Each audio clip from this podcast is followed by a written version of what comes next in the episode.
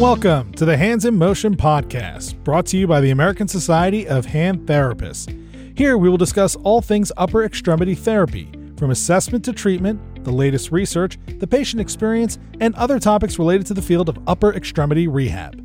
Learn more and subscribe today at asht.org. Welcome back to another episode of Hands in Motion. This week, we celebrate Veterans Day, and we are so fortunate to be joined on this episode by an occupational therapist and certified hand therapist who serves in the United States Air Force.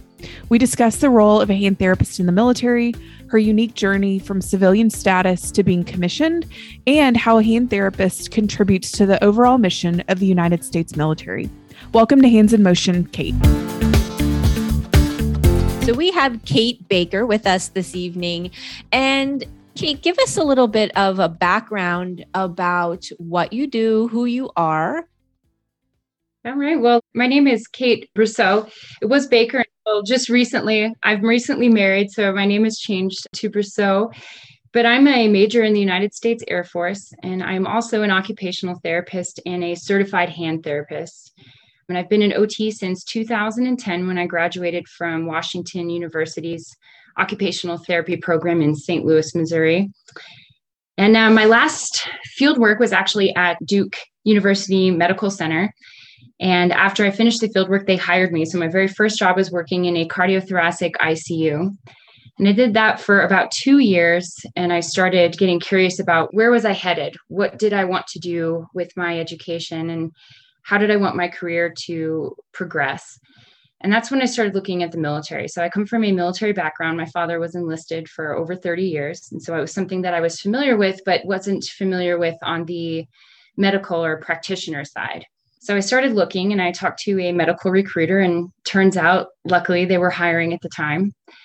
And so I submitted my application, met their board, went through all the physical requirements, and was selected to commission. And so I commissioned to the Air Force in 2012.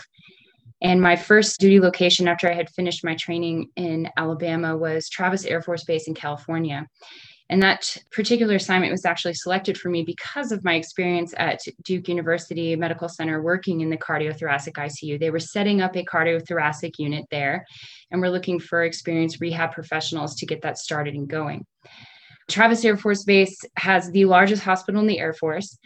And so I was working inpatient and outpatient. So, inpatient, I was seeing my cardiac patients, and outpatient was the first time that I was really exposed to orthopedic upper extremity injuries. And they have an orthopedic hand surgeon there. And so I was getting all of his consults and seeing his patients. And this is where I really started to get my interest in upper extremity rehab and particularly hand therapy as he was performing hand surgeries. I was doing the rehab and I had a huge learning curve. So I would see patients during the day, go home at night, study, look things up, reach out to a different network of other OTs that had more experience than myself. And I continued that for about a year when I was made aware of the occupational therapy fellowship at the Philadelphia Hand to Shoulder Center. I applied and the military sponsored me for that application. And luckily, I was accepted to that position. So I I moved to Philadelphia, Pennsylvania, and that's where I started the fellowship where I spent six months working in the occupational therapy clinic there with just the most tremendous therapists you could possibly imagine. And I learned everything that they had to give. I soaked it up. I put together presentations that, that I would then send back to the um, occupational therapists in the Air Force to say, hey, the guys, this is what we're doing. This is what's working. I did that for six months and then I spent a year in the physician extender portion of the fellowship. And this is something that is uniquely offered to military personnel because our job requires us often to work very autonomously. And also in a deployed setting, we need to be able to triage so we need to be able to be first eyes on a particular injury and determine where does that go? Does that go to continue observation? Does that go to therapy to treat to return this person in theater able to perform their duties or does this need to see a surgeon and potentially be medevaced out of a deployed environment? So I spent a year there working with amazing surgeons and their hand surgical fellows as well. And so this was probably one of the most exciting things I've ever been able to do and walked out of there with more knowledge than I knew what to do with initially. So after 18 months there in Philadelphia, I was matched to my next assignment coming back into a military position and they matched me to the United States Air Force Academy in Colorado Springs. And the reason I was matched to that assignment was because of the special training and the knowledge that I had and to take that and apply it in multiple settings. So I don't know how familiar you all are with the Air Force Academy, but it's essentially like a university. It's a four year undergraduate school or academy. And our goal is to take students who are there to get their bachelor's degree and essentially develop them into leaders and make sure that they're able to complete their military training at the academy and then go on to serve in the United States Air Force. And we have a hand surgeon there because we also have intercollegiate athletes, which, as you can imagine, come up with all kinds of injuries related to the upper extremity.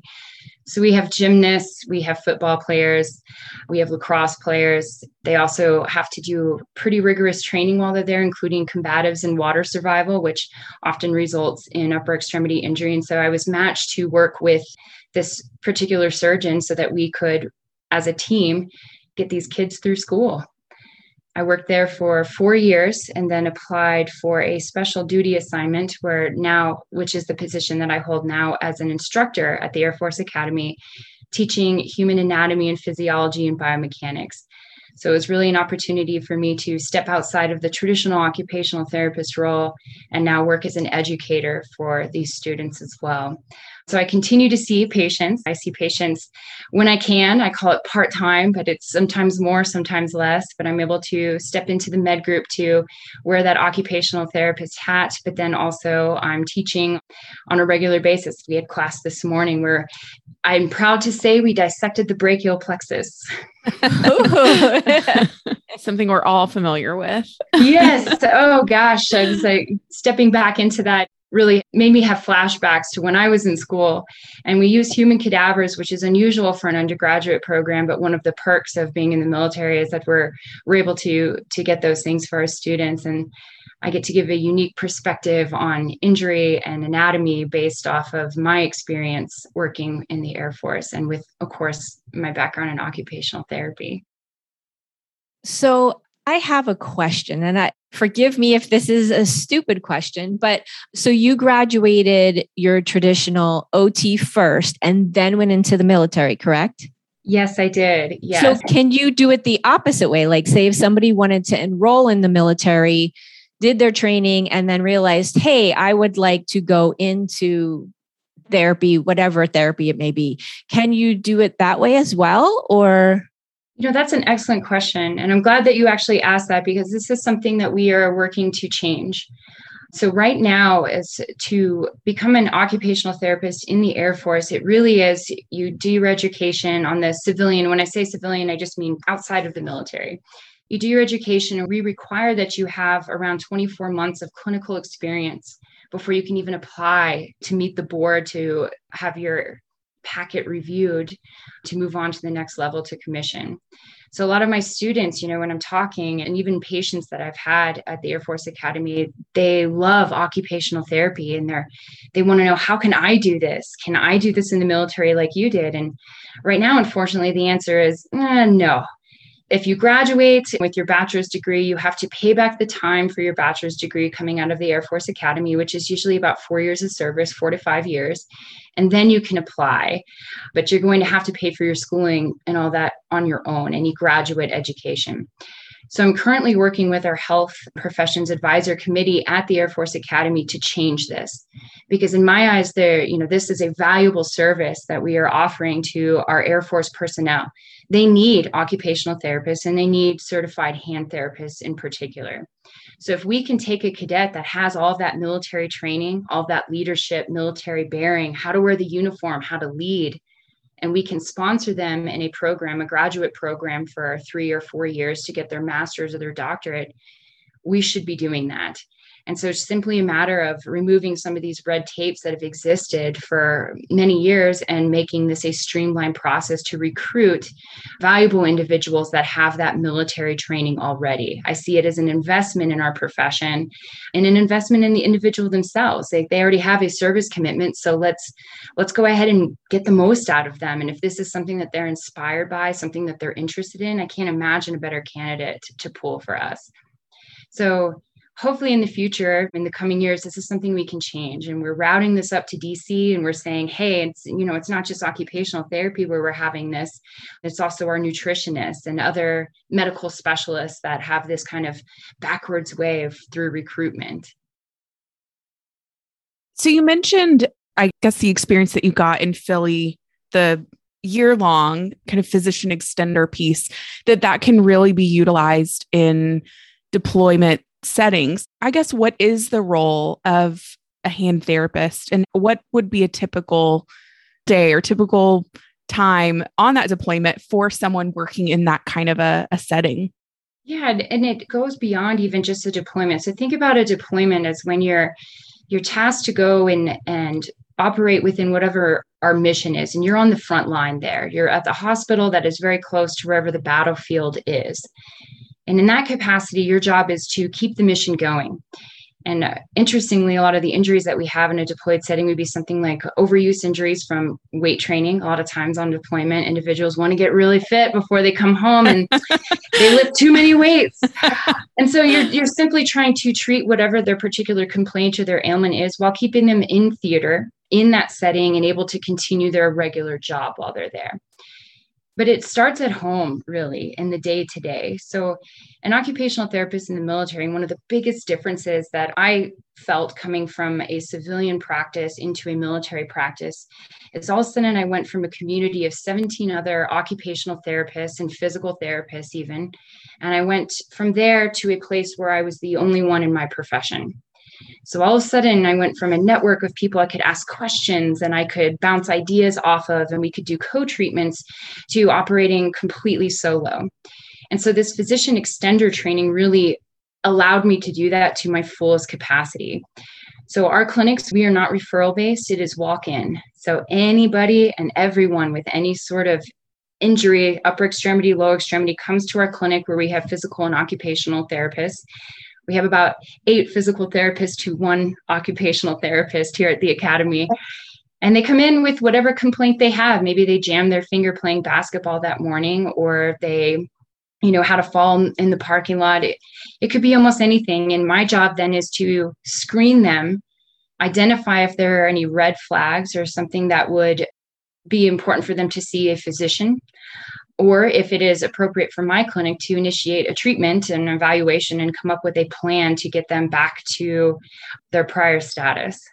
And so the physician extender fellowship, I was able to do that with a group of surgical fellows and a doctor able to look at my evaluation, critique my evaluation, and make sure I was getting it right. So I had someone kind of holding my hand along the way, asking me, Well, what are you going to do next? What does this x-ray tell you? What are you going to do when you order that mri like what are you looking for? Where is the clinical reasoning behind your decisions that you're making? And ultimately then what do you do with this patient? Do you treat them or do you refer them to another source to a specialty source? And so it really prepped me to be able to function in the capacity to the greatest of my abilities that the military has asked me to do. So that's that triage thing that you were talking about earlier Yes, very much so. It's kind of, I don't want to say nice, but you know, you can kind of make that decision right up front and not have to go under physician's orders, right? So if Absolutely. they just needed therapy, you can just jump and dive right into therapy. Yes. And oftentimes, and you know, it is really nice. Our education equips us so much with this huge plethora of information. And then when we go into a practice setting in the civilian network, sometimes we're only able to use a fraction of that. Even though we may be the orthopedic expert, the biomechanic expert, all of a sudden we have to consult someone who maybe doesn't know as much as we do about that particular thing. So this allows me to use that skill set, run my diagnostics, and then properly refer people to, okay, well, this looks like, you know, this may be more of like a immunocompromised situation. So this isn't really appropriate for therapy right now. We need to get a proper diagnosis. So I need to send you to a rheumatologist or I run some x rays and I say, wow, this is a fracture and actually this is displaced, you need to go to an orthopedic surgeon. This is not something therapy is going to fix yet. You need to go and have this fixed surgically and then you will come back to me. Or this is something that's completely off the wall. You need to just see a regular MD. You have a cold, my friend. Like you need to go this way. well, it's this is not the place for that art for this discussion, but kind of the argument that physical therapists are making around direct access. The military's kind of proving it here that it can work and that you can pick up on those things. And but I will say one difference that and correct me if I'm wrong, and you I think you just mentioned it, you do have the ability to order imaging. Is that correct? Yes, and that's a, you know, we we spend time in school and I spent so much time in the fellowship learning how like what images to order, what views to order, and then what are you looking for? What is normal versus abnormal? And so you actually get to use that in the military. I can order images, I can order blood work, I can even prescribe certain medications. When I say medications, I call it Air Force Skittles. So we're talking about ibuprofen. so nothing that could possibly be be much fun, but um, but we're able to do that. So I don't have to bring in other services to get what I need to know. And I certainly do have to pull in other services when something comes back that I'm unsure of and that's where having a network and we talk about teamwork. So i'm a, I'm a team with my physical therapist with my orthopedic surgeons and with my regular family medicine or family practice docs. If i see something that i'm unsure of like i have to take that next step to now that i've assumed this patient and i've taken responsibility for ordering those images i got to get an answer. And so that means reaching out to those other colleagues within my hospital and getting the right answer for this patient so I want to know what was harder going from being a civilian practicing to then immediately going in commissioned, or was it harder finishing up your fellowship and going back into the military setting? Yeah, that's it. Both were hard. I tell you, the first year after I commissioned into the military, my head was spinning. I went from, you know, like I said, like working at Duke, where I had all these other colleagues much more experienced and better therapists than I was at the time. And I went to being by myself. I really had a kind of like a life check at that moment. it's like, what have I done? Now, not only am I seeing patients, but I'm seeing patients with diagnoses that I'm unfamiliar with. And I'm running a clinic. I was also the element lead. So now I had people appointed uh, underneath me that I was responsible for and i had to train them to do the job that i expected of them. And and not just you know professional development but also leadership and character development. All of a sudden i was responsible for all these things. And it takes time to adjust to that new responsibility and to learn really what this looks like and, and how this plays out. And i'm certainly a much better therapist. I'm certainly a much better leader now than i was back then. Now with almost 10 years of service under my belt like i, I much more can see the bigger picture of what we're doing with our airmen and what the goals of our clinic are and the mission of the Air Force as a whole. But when I went into my military setting where I was top dog running my clinic, and I go to fellowship where all of a sudden, you know, I make a splint and they look at it and they say that's no good. I'm like, well, no one said that before, you know? so now I'm with people who are much better at being a therapist again. And, and now I have their feedback. And and I think fellowship is challenging for a lot of people because you are hearing where you are weak. It is very clear in what you are doing, and you are getting that constant feedback. And I wouldn't say criticism because they weren't criticizing me, they were making me better by pointing out where I was, where my failings were. And so, while frustrating to a certain extent, that's how you grow. You learn from others who are better than you and so there was an adjustment period there. And then, of course, when I transitioned to the physician extender, I felt like I was just way in over my head with people who know so much more than me, but they wanted to teach me. I had such amazing mentors there that I still reach out to and are still giving me advice to this day. And I'm so lucky to have established those connections, those friendships, and those professional mentors. But then coming back to the military, I felt excited to get back into patient care and seeing my military patients again because now I was really ready. I was ready to treat people, to evaluate, to diagnose, and come up with these awesome treatment plans and to essentially flip the clinic upside down. The way that it was run before wasn't going to go that way anymore because I knew better now. And so uh, I came in kind of like blazing to turn this around and get us started in the right way and doing things to this higher level. But I had not worn the uniform in 18 months. And so I felt from the military bearing customs and courtesies, that leadership part was somewhat diminished. And it took a while to spin me back up to being both the clinician, the occupational therapist, and then also the officer again. So both were certainly challenging, but situations in which I feel I grew from and I benefited from in the long run. You put the work in and it, it does pay off. So, a typical day in your clinic, obviously, you said you get a lot of repetitive type injuries, but do you see other various injuries as well? Oh, yeah, you name it, we see it. Everything you can think of. So we do, we see a certain amount of repetitive strain injury. I always feel like the military population. So I primarily will treat active duty military. So we we work in a network, meaning that so at the United States Air Force Academy, this is one military base of many in the Colorado Springs area. So we also have Fort Carson, which is a Army base, and we have Peterson Space Force Base, and we have Schriever Air Force Base. So all these different bases, they're active duty come to the United States Air Force Academy for any occupational therapy needs. So I see Army, Space Force, Air Force, Marines, and even Navy, because we get a few Marines and Navy that are stationed at these bases again as like a joint assignment. So they're rare and far in between, but I, I see them all. And I see a lot, I would say over 50% of my caseload is Army. And so we'll see the general repetitive strain injuries that you would see in the civilian network. We the military very much reflects the civilian population as well. So we see everything from carpal tunnel, you know, your cubital tunnel to gunshot wounds, amputations. When we have a unit come back, I'll be watching on the news and I'll see that a certain unit has returned from a deployment. So we're talking a unit, we're talking hundreds of people in the army. So I know hundreds of people are now coming back to the Colorado Springs area, and many of these patients may have ongoing injuries that they sustained on deployment that didn't warrant their return home early. And so they're going to be coming into my clinic. So this could be anything from a gunshot wound to those repetitive type injuries that we talked about and also combat stress and mental fatigue and so in the in the military not only are we orthopedic experts but we also treat mental health to a certain extent so we have mental health professionals, of course, but occupational therapy with our background in mental health, we are used to triage and also to initiate some some group treatments when it's appropriate.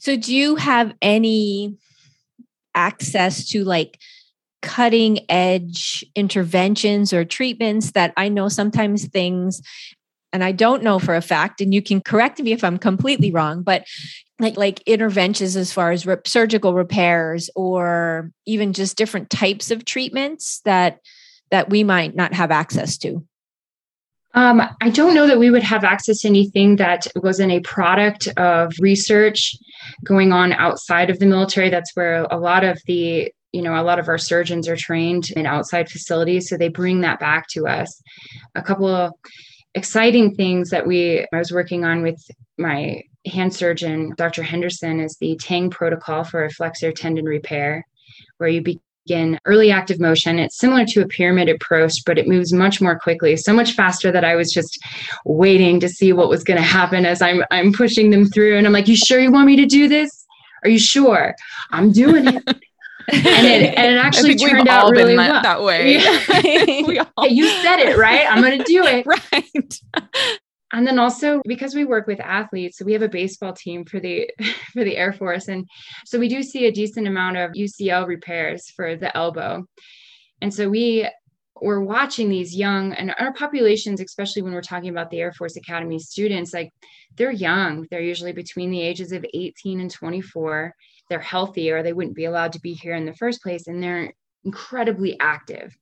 And so we, we were doing these ucl repairs and we thought you know okay so how do we get this particular cadet back to back to their sport faster? How much can we push this and so we were actually able to rewrite now we we have a standard protocol that we use for our ucl repairs where we're advancing them essentially almost six weeks faster than you would in a typical repair. And it's exciting and it's terrifying at the same time but so far like all of those that have gone through this protocol have done amazingly well. And it's just watching and being very close to all of their treatments. So i have a technician that i, I will write the plan and they they implement the plan but I'm right there watching the whole way and, and having more frequent evaluations with them to make sure that, hey, this is still the right thing. And catching something if someone doesn't look like they're progressing as they should, we can catch it early and I can intervene and kind of pull them back a little bit. But when you have this special group of patients who are young, healthy, active, you have a little bit of liberty to push things a little bit more than you might on the outside. I would think your clientele in the military would be very similar to treating athletes in general, just because I would think that bar is set a little bit higher. As you had mentioned, most of them are very physically fit. So they're going to want to get better a little bit faster and just kind of be a little bit more diligent as far as exercises. Do you feel like at times you may need to hold them back at all? Oh, absolutely. Going from a civilian job, and even when I was working in Philadelphia with the population there, I felt like very much at the time I was like, come on, you got this. You need to be doing this. You know, you're doing this three times a day. Let's make it six. And really pushing them to do more.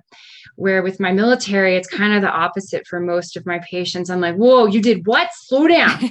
Uh, there is no need. Take your time, or we're going to still be right where we are in three weeks. So it's kind of like this flip flop. Like they're very motivated to get back to what they were doing before, which as a therapist, you know, when you think about burnout or anything else, like it's awesome to have this group of people that really want to get better and they're they're going to do anything you say but they're going to do it like three times more than you said. So you have to be very clear about uh, there is a point where there is too much, where you can overdo things. And, and this is what that looks like. So you're just going to do exactly what I say and don't think you're going to get extra credit by adding anything else on. And they also, you know, that I guess it's almost stereotypical, but a lot of military members, you know, no pain, no gain. And that's not true. Right? you have to kind of redefine what pain is and how to respect and understand pain. And it's not something to be pushed through or ignored. It's something it is telling you something and it's trying to interpret that correctly. So do you have the opportunity like would you get transferred at any point in time just like anybody else in the military can? Yes. Okay. That's part of the the sacrifice portion that i always talk about is oh. you are really at the whim and just when you start to get comfortable, that's usually when it comes. So after you accept an assignment or you're you're stationed at a new base, you're usually safe for about two years. And what this means is they want you to spend some time in that location, learn the job, work the job. But after that two year mark, you're on the what's called vulnerable to move. So it's a list that's published and it's published every year after you hit that two year mark that, hey, heads up, we will pull you when we need you. We will pull you when you need you. And so when you get that email, you're like, what? Two years has already gone by? Like it's time to go? I'm not ready. But you have to open yourself to that because with every, you know, it may sound you get comfortable in a certain place. And part of that growth and that further career development is being able to get up and go and do the same and do better somewhere else in a new situation. And this is true for your officers as well as your enlisted. We're all constantly cycling. So, you know, I've been at the academy now for five years, working in the med group for four of those years. And now I've just transitioned to the instructor side, the special assignment. But the group that I arrived here with, there's no one else here still. Like everyone has moved on. I go over to see patients, and I'm, my team has completely been separated and moved out. And there's a, a whole new team here and with that comes some challenges you know there's some that have a different skill set some may have more training than others and then that's upon me to continue their education continue their training so that they can function in this particular assignment but they you know it's exciting i have a whole new group of personalities a whole new group of people with different personal goals different career goals and learning about those and doing my job as an officer to help them reach those goals it's fun I think as occupational therapists, we love people or we wouldn't be in this. We love to learn about, you know, the different roles that people have. And the military has always provided me that opportunity with an endless supply of new recruits.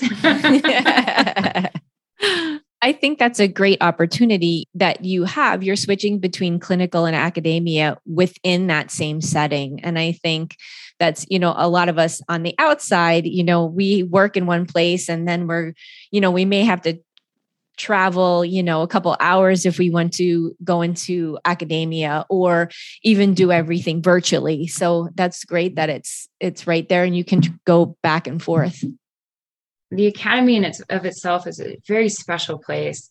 I feel so lucky that i got this assignment. So not only you know training the airmen that are appointed underneath me that are working as my subordinates. So not only do I get to train them, but because we are an academic institution, we also are all the hosts of multiple conferences. So I have the opportunity to engage in those. And so we have a physical and occupational therapy conference every year. And the past couple years, this has been held in Colorado Springs. So I've gotten to organize and participate in that with my physical and occupational therapy colleagues that are, you know, stationed all over the world. And then they pull us all into one room together. And I get to see someone that I've only communicated with via email. And it's just this you leave like every conference, like very motivated, new ideas, and you've expanded your network of people to reach out to when you have a question. And so the Air Force Academy is also the host to the Tactical Sports Orthopedic Manual Physical Therapy Fellowship. I had to look at that, it's a mouthful. And so we just received accreditation about two years ago, but it's in its fourth year now.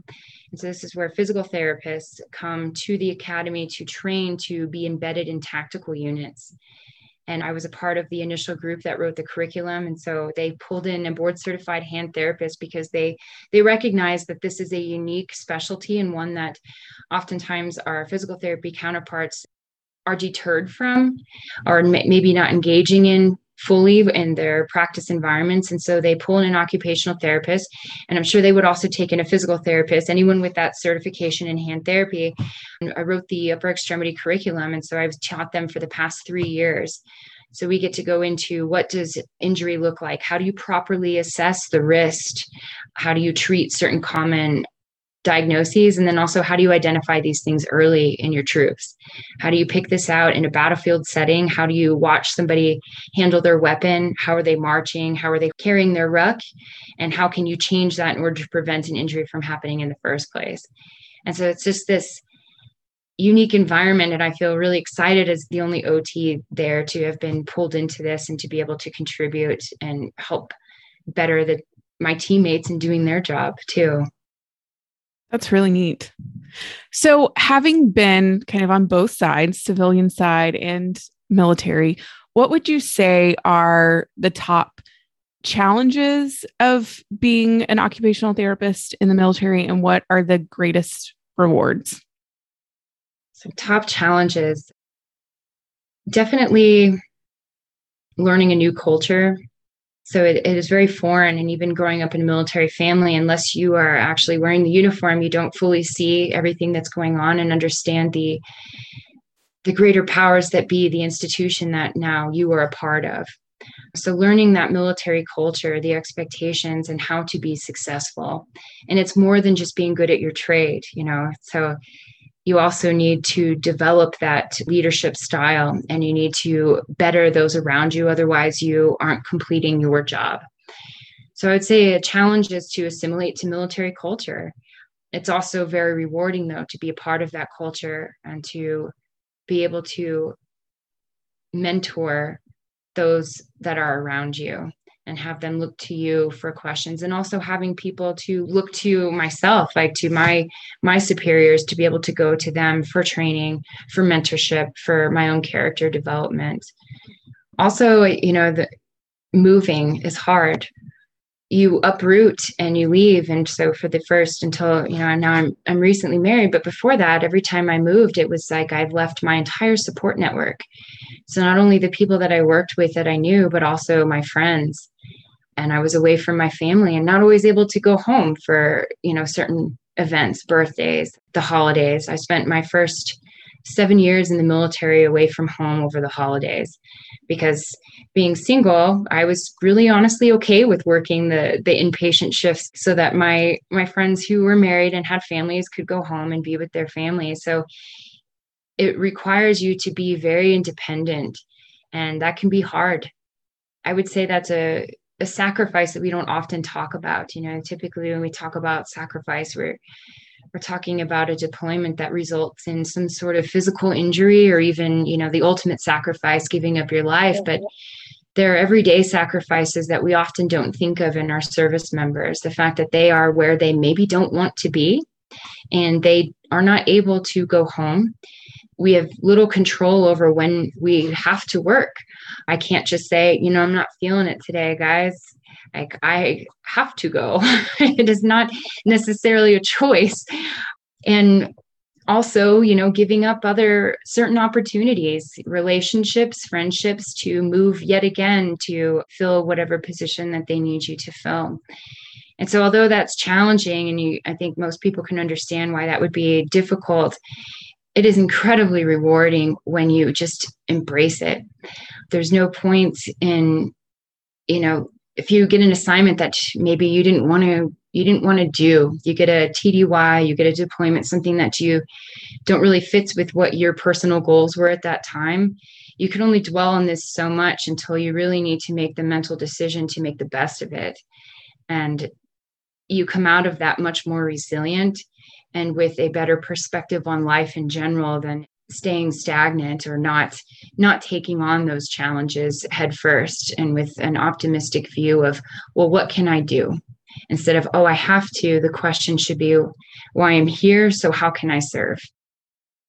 So you mentioned i know we've talked a lot about your occupational therapy role. What are some of the and you mentioned even the culture what are some of the other responsibilities as a military personnel outside of your role as an occupational therapist what are some of your other responsibilities? You know i have a good story that goes with this. So, so brand new to the military so we're talking lieutenant baker in 2012 and i was relatively new at travis air force base. I was new to the military and i remember that my superiors came down and said you need to cancel the patients that you're seeing today. You're going upstairs and you will be sitting in as the commander's secretary. And my initial thought to this was, what? No, thank you. I don't need to be a secretary. I went to, you know, I went to school. I've been commissioned to do this job. This is what I do. I'm an occupational therapist. And it was made very clear to me very quickly that that wasn't, you know, like a, if you'd like to, it was a go upstairs. You will sit as the commander's secretary. And I was her secretary for about three weeks. And so this entailed getting to work early in the morning, making coffee, printing her schedule, coordinating her meetings. And you know, you think as an occupational therapist, you're like, what? Like, how did I end up doing this job?